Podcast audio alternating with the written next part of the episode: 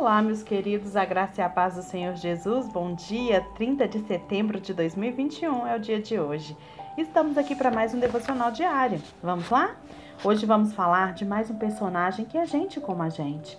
Gente, esse capítulo é intenso, é um capítulo muito rico.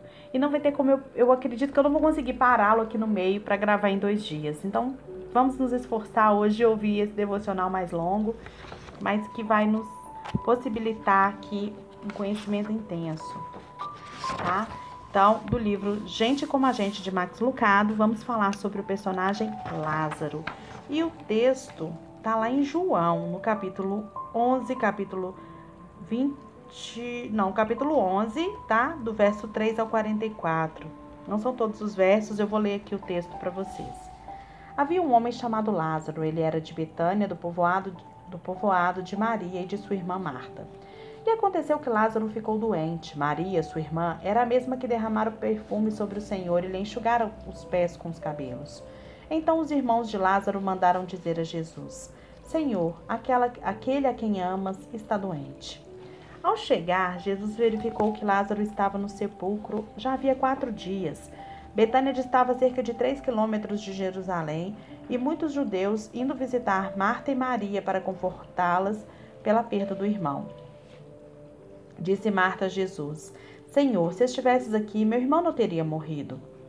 Mas sei que, mesmo agora, Deus te dará tudo o que pedires. Disse-lhe Jesus: O seu irmão vai ressuscitar. Ao ver chorando Maria e os judeus que o acompanhavam, Jesus agitou-se no espírito e perturbou-se. Onde o colocaram? perguntou ele. Vem, vem, vem e vê, Senhor, responderam eles. Jesus chorou. Jesus, outra vez, profundamente comovido, foi até o sepulcro.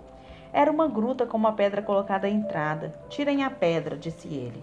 Disse Marta, irmã do morto: Senhor, ele já cheira mal, pois já faz quatro dias.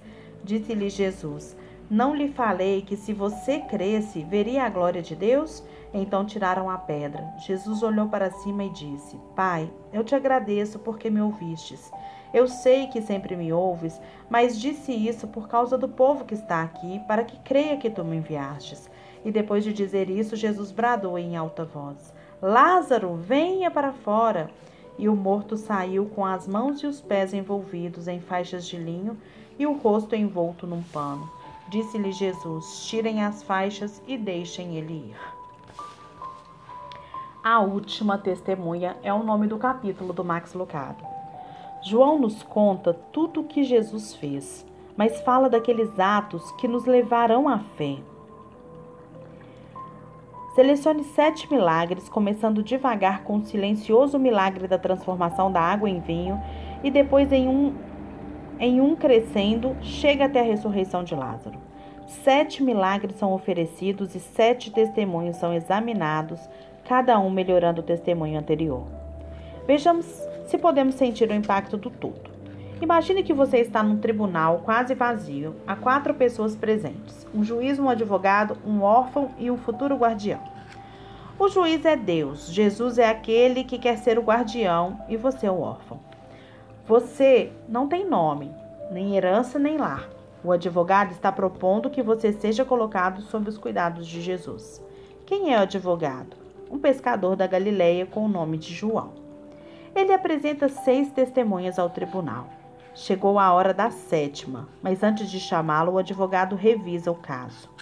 Começamos esse caso com o casamento em Canaã. Ele caminha enquanto fala, medindo cada palavra. Ele não tinha vinho, nem uma gota. Ele não tinha vinho nem uma gota, mas quando Jesus falou, a água se tornou vinho. O melhor vinho, delicioso. Você ouviu o testemunho dos participantes do casamento. Eles viram como isso aconteceu. Ele fez uma pausa, mas continuou. Então ouvimos as palavras do estrangeiro. Seu filho estava quase morto. Você concorda? Lembra-se do testemunho do homem. Articulado, narra que havia conectado, contactado todos os médicos e tentado todos os tratamentos, mas nada ajudava o seu filho. Quando estava a ponto de jogar a toalha, alguém falou do homem que curava na Galileia. Com um sotaque forte, o dignatário explicou: Não tive escolha. Procurei por causa, procurei-o por causa do desespero. Olhem, Olha o que o mestre fez pelo meu filho. O garoto se levantou e você olhou. Era difícil acreditar que um jovem tão saudável tinha estado perto da morte.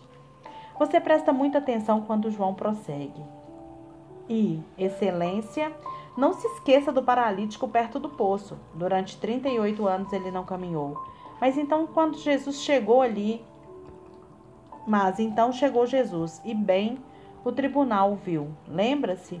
Vimos como ele entrou andando nesse, nesse tribunal. Ouvimos essa história. E como se não fosse suficiente, também ouvimos o testemunho do garoto com o almoço. Era parte da multidão de milhares que tinham seguido Jesus para ouvi-lo ensinar e curar. Só quando o menino estava a ponto de abrir a sua bolsa para comer, pediram-lhe que fosse ver Jesus. E um minuto estava almoçando. No seguinte, numa festa. João faz outra pausa, permitindo o silêncio do tribunal. Ninguém pode negar esses testemunhos. O juiz ouve, o advogado ouve e você, o órfão, não diz nada. Então chegou a tempestade. Pedro descreveu isso tudo para nós. O barco balançando nas ondas, trovões, raios. Tempestades como essa poderiam ser fatal para um pescador. Eu sei. Antes vivia no barco. E o testemunho de Pedro sobre o que aconteceu era verdade. Eu estava lá. O mestre caminhou sobre as águas e no momento em que ele subiu no barco, nós nos salvamos. João faz outra pausa. A luz do sol entra por uma janela, desenhando um quadrado no chão. João passa por cima do quadrado. Então, ontem vocês conheceram um homem que nunca tinha visto a luz. O seu mundo estava no escuro, escuridão total. Ele era cego de nascença. João faz uma, uma pausa e rapidamente e dramatic, dramaticamente afirma que um homem cego de nascença havia declarado: Jesus curou os meus olhos. Seis testemunhos foram dados, seis milagres tinham sido verificados. João gesticula em direção à mesa onde estão as provas: a água que se transformou em vinho, a declaração assinada do médico que tinha tratado do filho doente, a cama do paralítico, a bolsa do menino. Pedro tinha trazido o remo quebrado para mostrar a força da tempestade e o cego tinha deixado sua caneca e sua bengala. Ele não precisa pedir mais esmolas. E agora? Prossegue João, virando-se para o juiz. Temos um testemunho final para chamar e mais uma prova para apresentar. Ele vai até a mesa e volta com um lençol de linho branco. Você se inclina para frente sem saber o que ele está segurando. Essa é uma mortalha de funeral, explica ele. Colocando o pano, em cima da mesa, inclina-se. Com a permissão da Vossa Excelência, chama a nossa última testemunha, Lázaro de Betânia. Abrem-se as pesadas portas do tribunal e entra um homem alto. Ele atravessa o corredor e para perto de Jesus o suficiente para colocar uma mão em seu ombro e murmurar: Obrigada. A, a ternura em sua voz é perceptível. Lázaro então se dirige para a cadeira das testemunhas. Diga o seu nome para o tribunal. Lázaro, você ouviu falar de um homem chamado Jesus de Nazaré? Quem não ouviu? Como você o conheceu? Ele é meu amigo. Nós, minha irmãs, minha, minhas irmãs e eu, temos uma casa em Betânia. E quando ele vem para Jerusalém, sempre se hospeda conosco. Minhas irmãs, Maria e Marta, também se tornaram crentes. Crentes? Crentes em que ele é o Messias o Filho de Deus. Por que, que você acredita nisso? Lázaro sorri. Como não poderia? Eu estava morto há quatro dias, estava no túmulo. Recebi as orações e fui enterrado. Estava morto, mas Jesus me chamou para voltar do túmulo. Conte-nos o que aconteceu. Bom, sempre fui doente. É por isso que eu vivia com as minhas irmãs, sabe? Elas cuidavam de mim. O meu coração nunca foi forte, então eu precisava me cuidar. Marta, irmã mais velha, é como uma mãe para mim. Foi Marta que chamou Jesus quando meu cora... que, que chamou Jesus quando meu coração falhou. Foi quando você morreu? Não, mas quase. Eu ainda resisti alguns dias, mas sabia que estava perto do fim. Os médicos vinham me ver, balançavam a cabeça e iam embora. Estava com o pé na cova. Foi aí que chegou Jesus? Não, ficamos torcendo para ele chegar. Marta sentava-se ao lado da cama à noite, ficava sussurrando para mim: Aguente firme, Lázaro. Jesus está, estará aqui em qualquer, a qualquer minuto.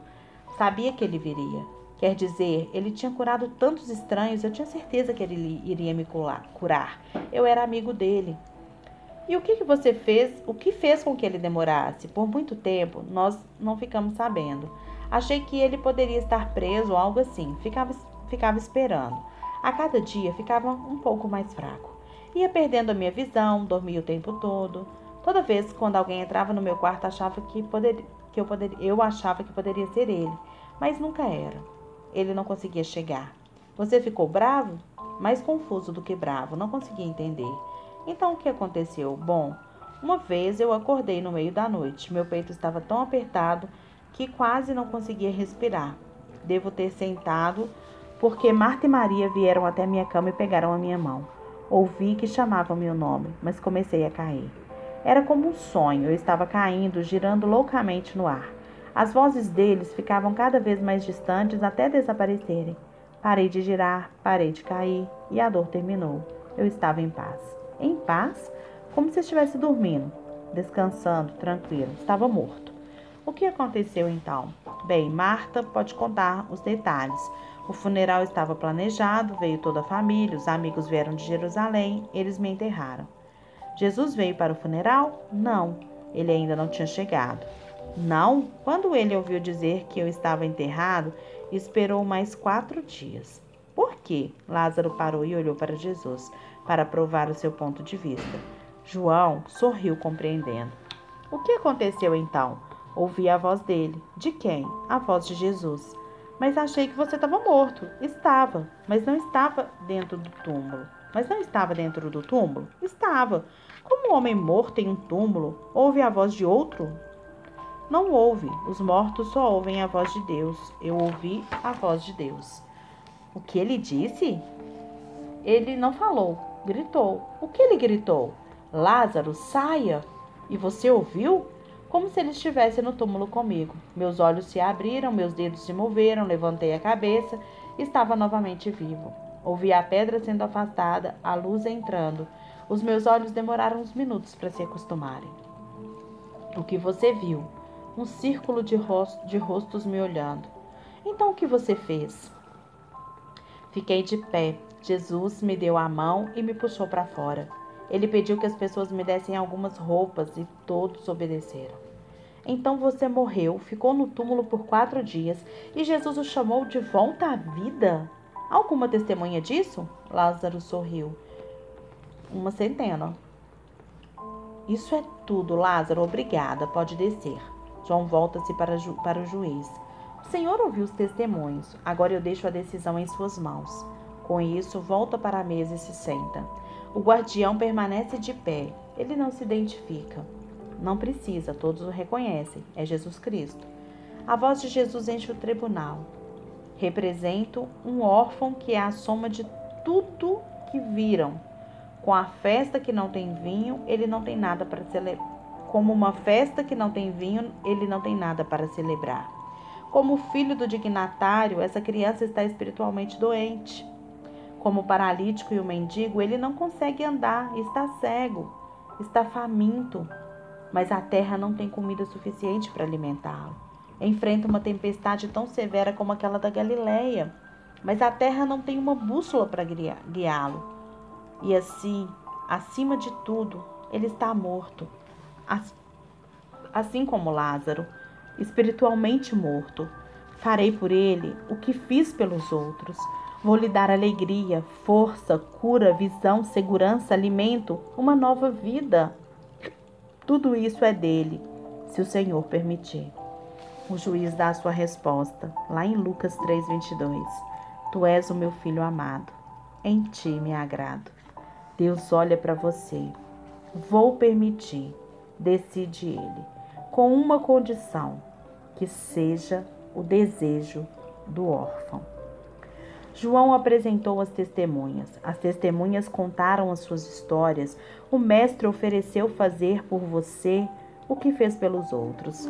Ele trará vinho à sua mesa, visão aos seus olhos, força a seu caminhar e, acima de tudo, poder sobre o seu túmulo.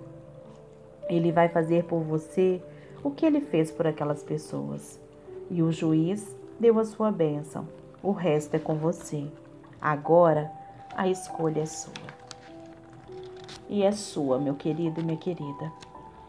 Tremendo essa analogia, né, que, que se faz aqui com o texto de João em um em um em um, um, uma audiência com o juiz, um julgamento.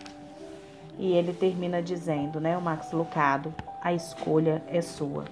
Porque Deus, ele permite que tudo que Jesus fez foi por nós para nos dar a salvação, a vida eterna, a, a reconciliação com Deus. Tudo que Jesus conquistou, Efésios 1:3 diz que quando Jesus morre, ele libera para a gente todas as bênçãos espirituais das regiões celestiais. Também diz, eu não estou lembrando o texto aqui agora, mas um texto que diz que Deus nos, Jesus nos eleva com ele a posição para se assentar nas regiões celestiais. Mas a escolha de viver isso é nossa. E aqui no texto de João, né, ele tem aqui nesse texto do, do julgamento, ele diz: Eu vou permitir, mas tem uma condição que seja o desejo do órfão. O órfão é que vai escolher, tá? Ser ali é, é, guardado por, pelo guardião Jesus, vivenciar a prosperidade, o milagre, a bondade, a alegria de Jesus, ou viver a vida por si mesmo,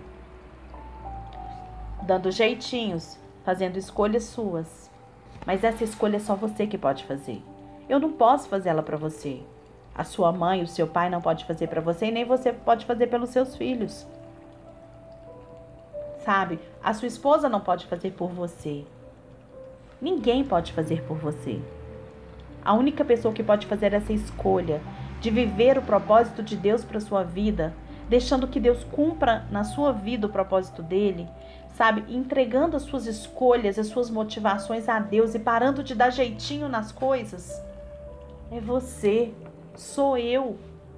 Nós é que podemos fazer isso. A decisão é sua, a escolha é sua. E o que você escolhe?